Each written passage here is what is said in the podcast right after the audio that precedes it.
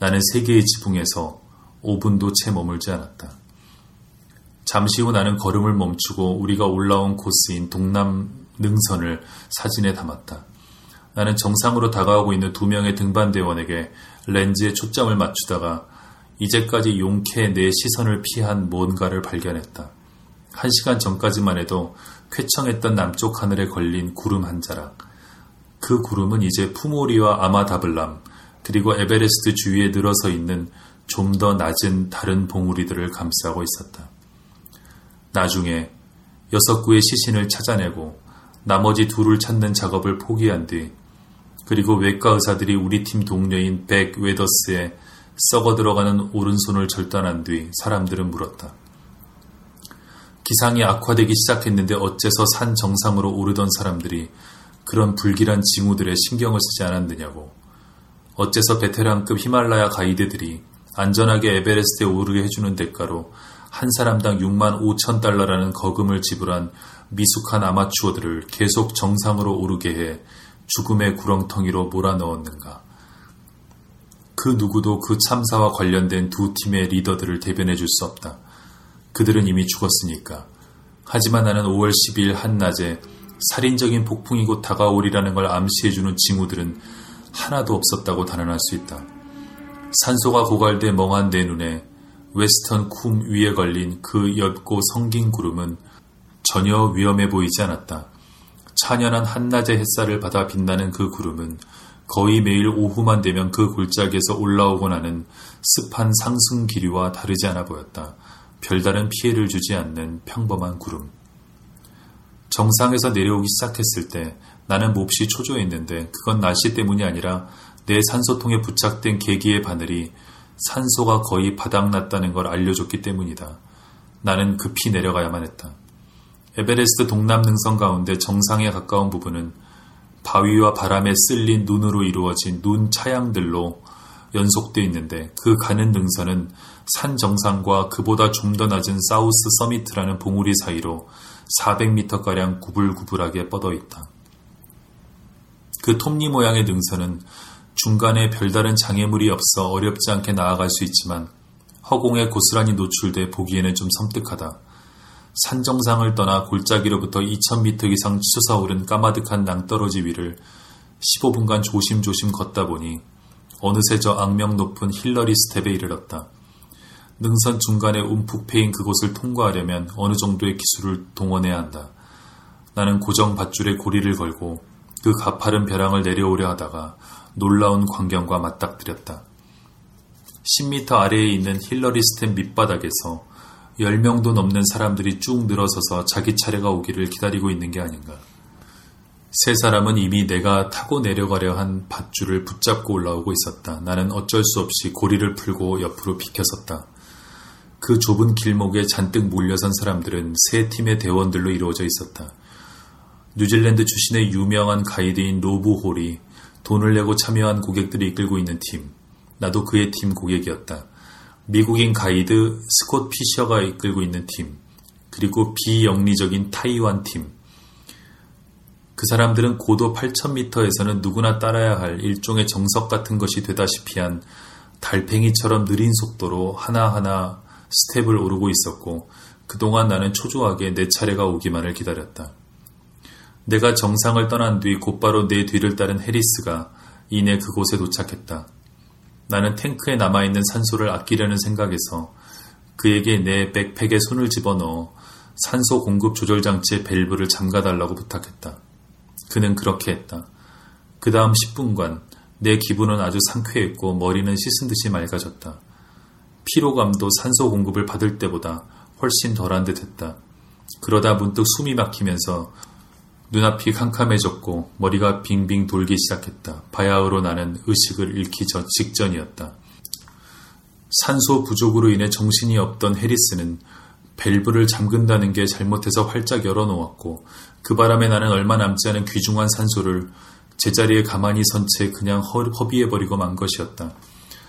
80m 아래에 있는 사우스 서미트에는 또 다른 산소통이 나를 기다리고 있으나 거기까지 가려면 보충받을 산소도 없는 상태에서 동남능선 길 가운데 가장 위태롭게 노출된 길을 내려가야만 한다. 그리고 우선 당장은 그 사람들이 다 올라올 때까지 기다려야 했다. 나는 이제 쓸모없게 된 산소 마스크를 벗어버리고 그 능선을 뒤덮고 있는 얼음판에다 아이스 피케를 찍어둔 뒤 바닥에 쭈그리고 앉았다. 나는 내 곁을 지나가는 등반 대원들에게 축하한다는 식의 상투적인 인사말을 던지면서도 속으로는 미칠 것 같은 심정이었다. 서둘러 서두르란 말이야. 너희가 여기서 꾸물거리고 있는 사이에 내 머릿속에는 수백만 개의 뇌세포가 죽어가고 있어.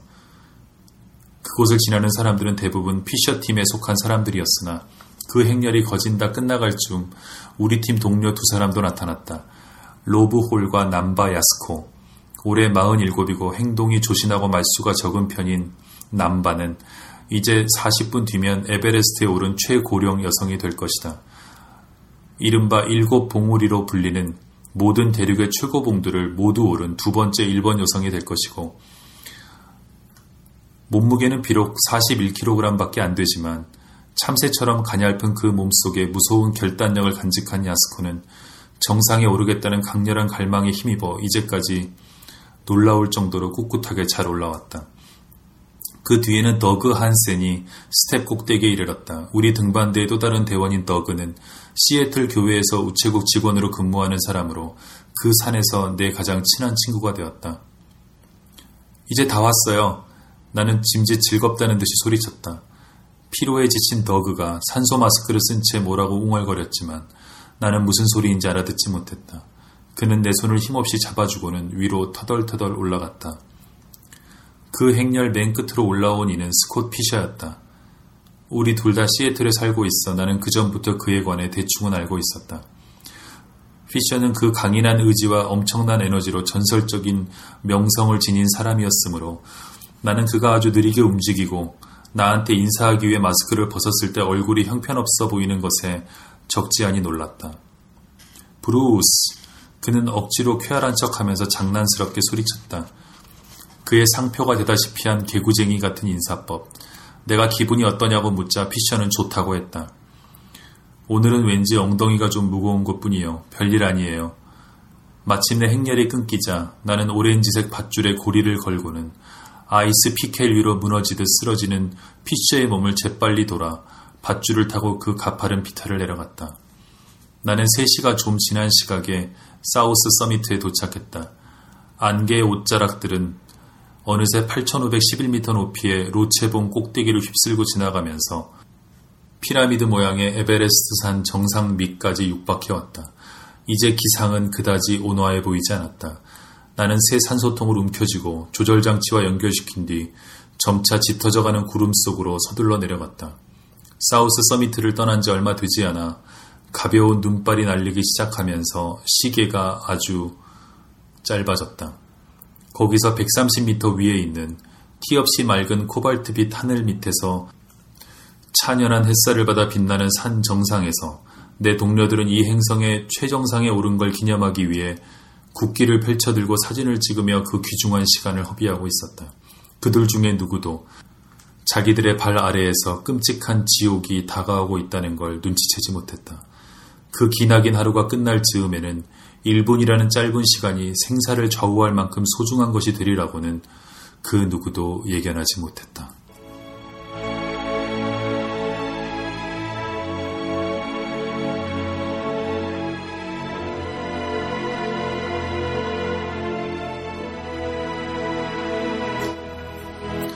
네, 잘 들으셨습니까? 이 장면은 네, 클라이막스가 되는 어, 부분이 되겠습니다. 어, 나중에 이제 여기까지 이르게 되는 과정을 존 크라카우어가 예, 써나가는데요. 차곡차곡 인물들을 소개하면서 이제 왜 여기까지 이르게 되었는가, 어, 이 비극은 어떻게 잉태되었는가를 냉정한 시선으로 서술해 가고 있습니다. 그런데 이 사람 역시도 이 사고의 일부입니다. 그래서 어, 여기에서 완전히 자유로울 수는 없는 것이죠. 이 사람의 행동 하나하나도 다른 사람들에게 영향을 미쳤을 겁니다. 그런 부분까지도 정직하게 써내려간 점이 인상적인 그런 책입니다. 자, 희박한 공기 속으로 오늘은 존 크라카우어의 논픽션을 가지고 해봤는데요.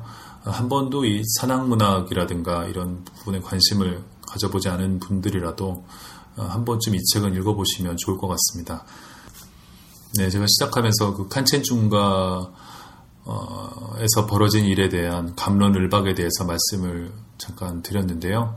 이 책을 한번 읽어보시면 정말 8,000m 위에서 벌어지는 일에 대해서 그 밑에 있는 사람들이 정말 까마득하게 아래에 있는 사람들이 뭘 알고 있을까 이런 어, 생각도 들기도 하고요. 또 한편으로 8,000m 위에서 벌어지는 일들을 우리는 단순히 또 숭고한 어떤 정말 모험 정신, 도전 정신이라고만 생각을 해왔는데 이 책을 읽어보시면 아, 거기에도 역시 장사와 상업, 비즈니스, 홍보, 그 다음에 자본주의 이런 것들로 어, 이제는 많이 얼룩이져 있구나 이런 것도 또 느낄 수 있습니다. 그러나 그럼에도 불구하고 어, 인간이 자신의 한계에 도전하는 것, 네, 이 그런 것의 어떤 숭고함 같은 것도 이제 느낄 수가 있는데요. 이 존 크라카우어 같은 사람만 해도 이 등반에 참여하기 전에는 상업적인 등반에 나서는 사람들을 정말 산을 모독하는 사람들, 뭐 돈은 많은데 어, 쓸데가 없는 사람들, 자기를 과시하고 싶어하는 사람들 정도로 생각을 했고 특히 그 이 가이드들을 따라서 많이 오르는 남서쪽 사면 어, 그 루트를 그 야크들이나 그 야크라고 있죠. 그 티벳이나 네팔 지역에 있는 그, 그 소처럼 생긴 그 짐승 있죠. 야크나 다니는 길이라고 이제 비웃었다고 합니다. 그러나 어, 막상 올라가 보니까 거기에 와 있는 사람들 모두가 나름의 어떤 진지한 내면적 욕구들을 가지고 거기 와 있다는 것을 또 발견하게 되거든요. 이런 걸 읽다 보면 마치 좋은 소설처럼 어, 떤 곳에도 단순한 진실, 악당이나 선인 뭐 이런 또 이분법적인 구분 이런 것은 존재하지 않고 어, 모든 것이 복잡하게 얽혀 있구나 단순하지 않구나 또 이런 것들을 새삼 이제 어, 깨닫게 됩니다. 자, 오늘 이 김영하의 책 읽는 시간 21번째 에피소드는 네, 뉴욕에서 어, 녹음을 해서 보내드립니다. 네, 많은 이 팟캐스트 청취자께서 어, 뉴욕으로 간 뒤에도 어, 팟캐스트가 계속되느냐 궁금해 하셨는데, 네, 에, 바로 이렇게 하려고 팟캐스트를 시작한 것이죠. 지구상 어디에 있든지 간에 에, 책이 있고 또 녹음할 수 있는 장비가 있다면 음, 꼭 하려고 생각하고 있습니다. 자, 그럼 지금까지 김영화였습니다. 여러분 안녕히 계십시오.